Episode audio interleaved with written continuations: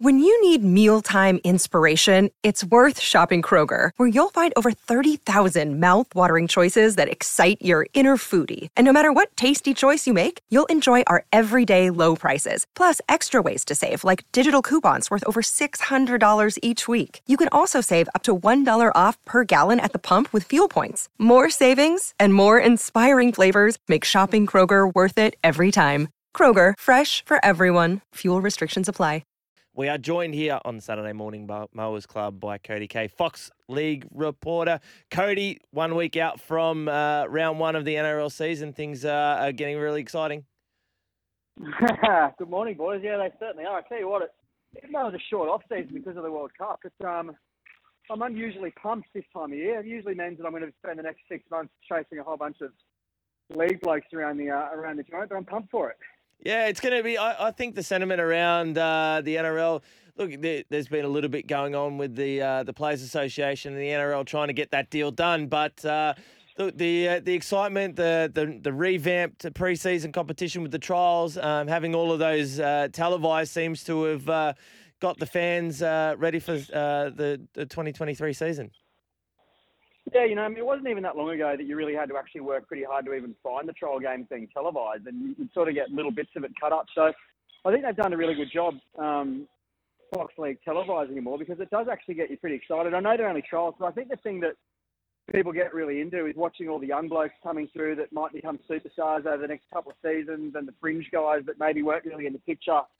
Um, and then you know they go like there's a couple of blokes at Manly that had absolute blinders during the trial that have probably gone and forced their way into the top 17. So I think there's a lot of value in it, and um, you know I mean, gee, we're a country that loves our sport, so the more you give us, the more we'll watch. Uh, Cody, the Dolphins, mate. Now I've got them tipped to run last on by, ten wins though. By, by the 10, way, yeah, they're going to win. It's been a if slow they win start, ten games, they're going to run last. Don't listen to these blokes. Listen to me very carefully. My question is very important. No, I'm just kidding. What are your thoughts on? There's some talk around Katoa and Milford. Um, you've been watching all the games pre-season. Do you think Milford's uh, in danger of starting? Do you think Bennett will start? with uh, uh, Sullivan and Katoa in the halves this year, or do you think Milford will be given a crack at the top and given a couple well, of I think weeks? He'll go, yeah, I think he'll go Sullivan and Milford, to be honest. And one thing we know about Wayne is he's fiercely loyal. Yep. Um, and I think he probably look one. If there's one one area that the Dolphins probably are lacking, it's a little bit of experience in in the halves. So I think just for that reason, Milford's probably going to get a start. But how long he's able to hold on to it, I don't know because that Katoa, they got massive raps on him, and uh, I know Penrith were reluctant to see him go, but um, such is the nature when you've got you know you've got to upgrade a bunch of a bunch of guys. And look, Sean O'Sullivan as well is going to be a really good footy player. He's a really good game manager. Um, the, the, the issue they're going to have is just the inexperience of having to lead a footy team around um, week in week out. But I mean, like like any half, you, you don't really you know you sort of until you've played about 50, 100 games. That's really when you sort of start to come into your strap. So I think they'll one thing they've done really well is surround those young guys with uh, hard-edged, experienced forwards. So I don't think they will run last. To be honest, I think they're. I don't think they're going to play semi-finals, but you know I can see them sort of finishing around that nine to twelve mark. I think there are a few other clubs, to be honest, like the Dragons. They're in all sorts. I can see them running last. Yeah, yeah, so Cody. you know they've done well with the forward pack. Yeah, let's talk to about the Dragons there. If you if you're running a book, if you're a betting agency, you've got a market for the first coach uh, under the gun. Uh, Hook is is the man there. Uh, the Dragons. What what's been going on down there? It, it's been and the thing that this gets trotted around in, in sport a lot. They're such a proud club, but sooner or later there needs to be something done about it. You can't just hang your hat on uh, successes of, of past boards and past coaches and past.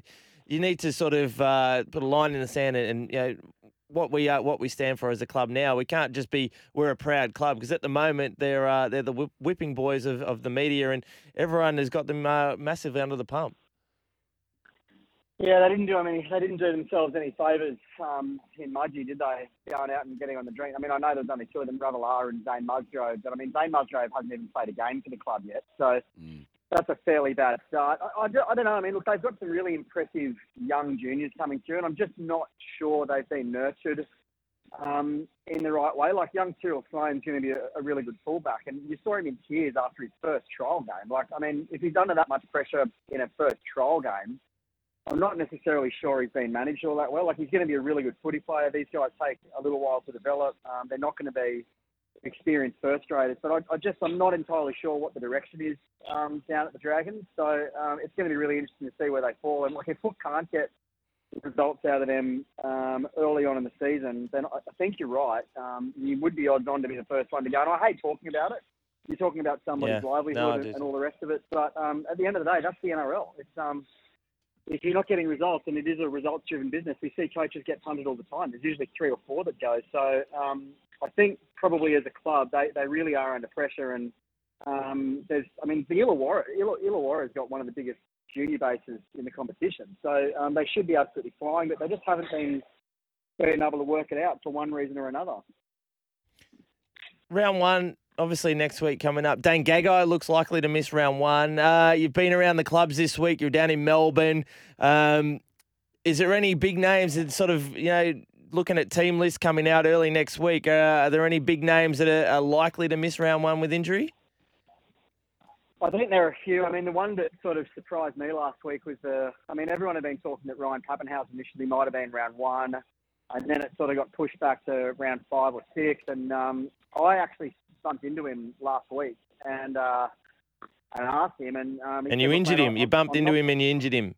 I I bumped into him and I injured him.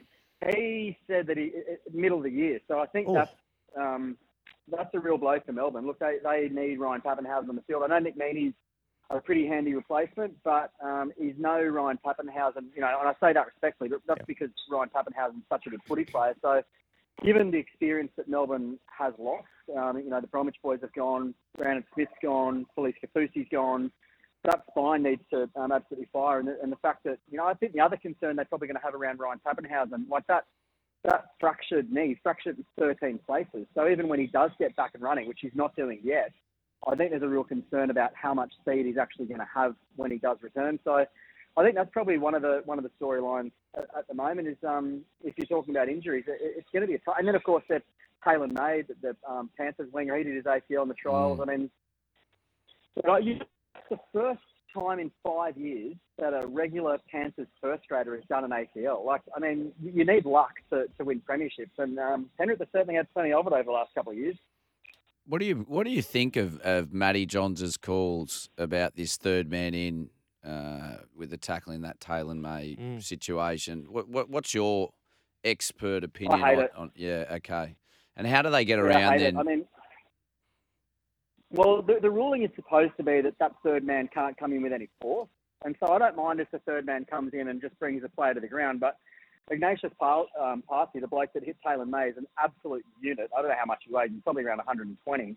And if you come in and you hit someone side on the knees, um, you're going to do, you know, there's every chance you're going to uh, Yeah. cause a pretty bad injury. Do an ACL. ACLs, as you as you blokes know, a lot of the time you don't come back from them the same way. So you're out for at least a year. Um, I think they've got to stamp it out and they've got to go really hard. If players do it this year, I think there's got to be some pretty serious consequences for it. And they've got to get really clear around if there is a third man coming in, they're coming in low. It's got to be to complete the tackle and it can't be one of those driving tackles you see. I mean, to be honest, I think it's a bit of a dog shot. Um, And I think they've really got to get it out of the game because when you see people do that, I mean, again, you're talking about players' livelihoods. If it's a player that's really pushing for a, a spot and they might only be on a one-year contract and all of a sudden they're out of the game for a year, then, um, you know, there, there's no guarantees they come back. So I hate it. And I think that's a really good example of why they've got to get it stamped out of the game. Yep.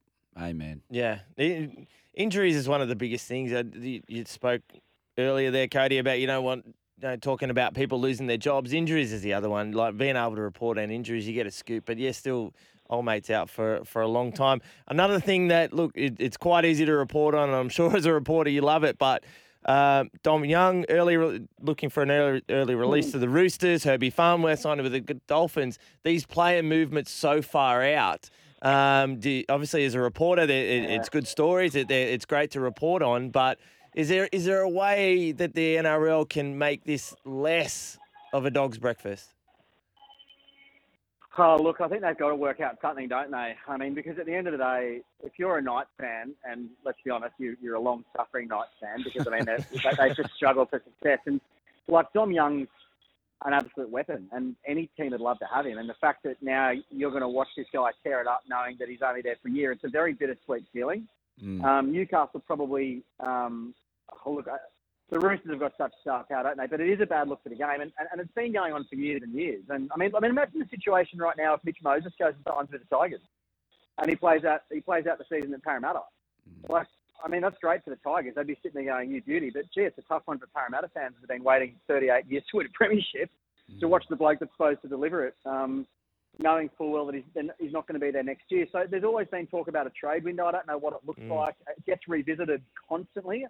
Um, you go back to the, I think it was the, the mid 90s when Terry Hill um, got drafted, I think, from West to the Roosters, or, or might have been the other way around, and um, he took him to the Supreme Court Yeah. and um, won on a, a, a, a restriction of trade. So, oh, look, smarter minds than, than mine haven't been able to work it out. So I don't know what the answer to it is, but you'd have to think. I mean, there are plenty of other codes that do it, so there are blueprints and models out there. I, I don't know why the NRL struggled with it um, so much, but yeah, it's a really bad look, isn't it, when you know a, player's still running. And look, I think you know there's a lot of talk up at Newcastle that if they could get a, a player swap, that um, that they might be happy to let him go. But at the end of the day, as well, like it's a results-driven business, as we were saying before, and.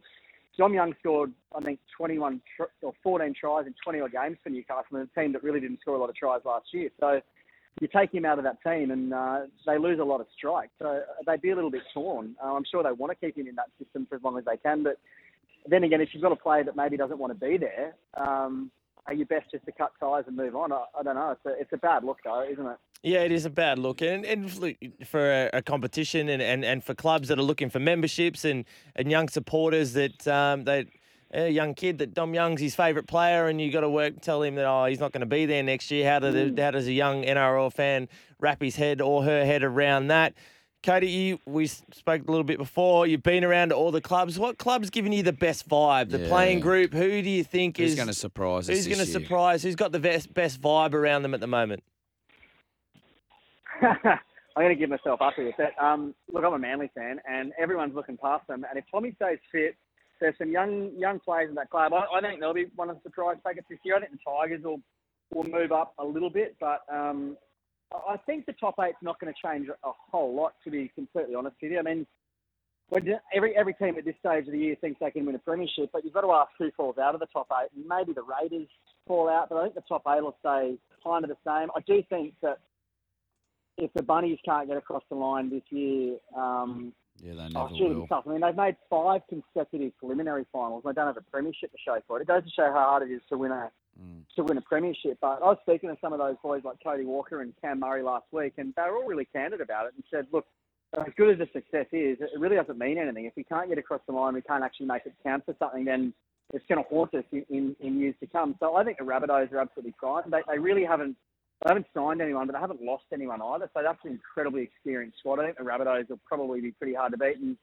the Roosters, look, you know, I think Brandon Smith makes them um, a, a more dangerous squad.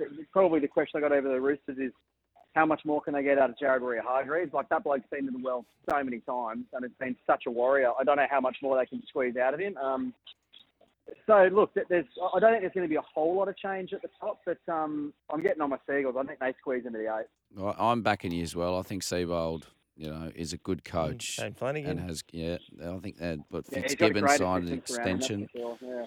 Um, who do you reckon's the been the best signing? I mean, we talked last year, and it doesn't have to be a new player off the radar. You know, everyone thought Chad Townsend he was the Yep. worst signing of all Yep. time. Do you think maybe someone like a Kieran Foran could have that same effect up north? Sam Verrills. Uh, Sammy Verrills, yeah. Who, who do you think will surprise us? Uh, a, a player. Name a player for I us that's going to shoot the I think lights out. uh, I think Kieran Foran's a really good shout, actually. To be honest, I mean, like people, I feel sorry for because people still ask him about his body, and he played like almost Yeah. 30 games, including the World Cup last year. So He's fit. um, the he's real fit. Uh, he's got his body back in great nick, and the, the one area that the Titans really struggled in was experience in around the halves. And Sammy Verrills got great service out of um, out of dummy half. I mean, we know that Foz has won premierships and is a great leader. So uh, I think he's a really astute guy. And, and to be honest, that's credit to Justin Holbrook because he was sort of hammered for um, putting all his faith in those um, young halves last year, and he's realised that okay, we had a bit of a hole there. And I mean, Kieran Foran's a great get, and if he can, you know, stay on the field for as long as he did last year at Manly, then I think the Titans are actually a really big improve as well. So uh, you probably nailed it on the head there with Kieran Foran. And you know, I mean, look, sometimes it's a player that can just drive culture. Like the signings that Craig Fitzgibbon made with um, Dale Finucane and um, Nicho Hynes were just absolute genius. Like Dale Finucane's one of the great off-field leaders, and Nicho Hynes is one of the great workers, and they're really great human beings. So you can build, you can turn a club around pretty quickly if you get. I mean, you guys know that if you get the right people in and everyone buys in, you've got a couple of leaders and everyone wants to follow them and they set the tone, then things can change pretty quickly. There's probably no greater example than that of what um, Cronulla are able to do with a couple of their buys. Yep. That could be Agreed. the- That could be the game. Agreed. Cody Kaye from Fox League. Enjoy your last weekend. Enjoy the weekend off, mate, because uh, the NRL season is fast approaching. Hopefully, plenty of good stories, boys. plenty of good things to come out of the league season for this year, and we'll talk to you uh, throughout the season. No worries, boys. Have a good one.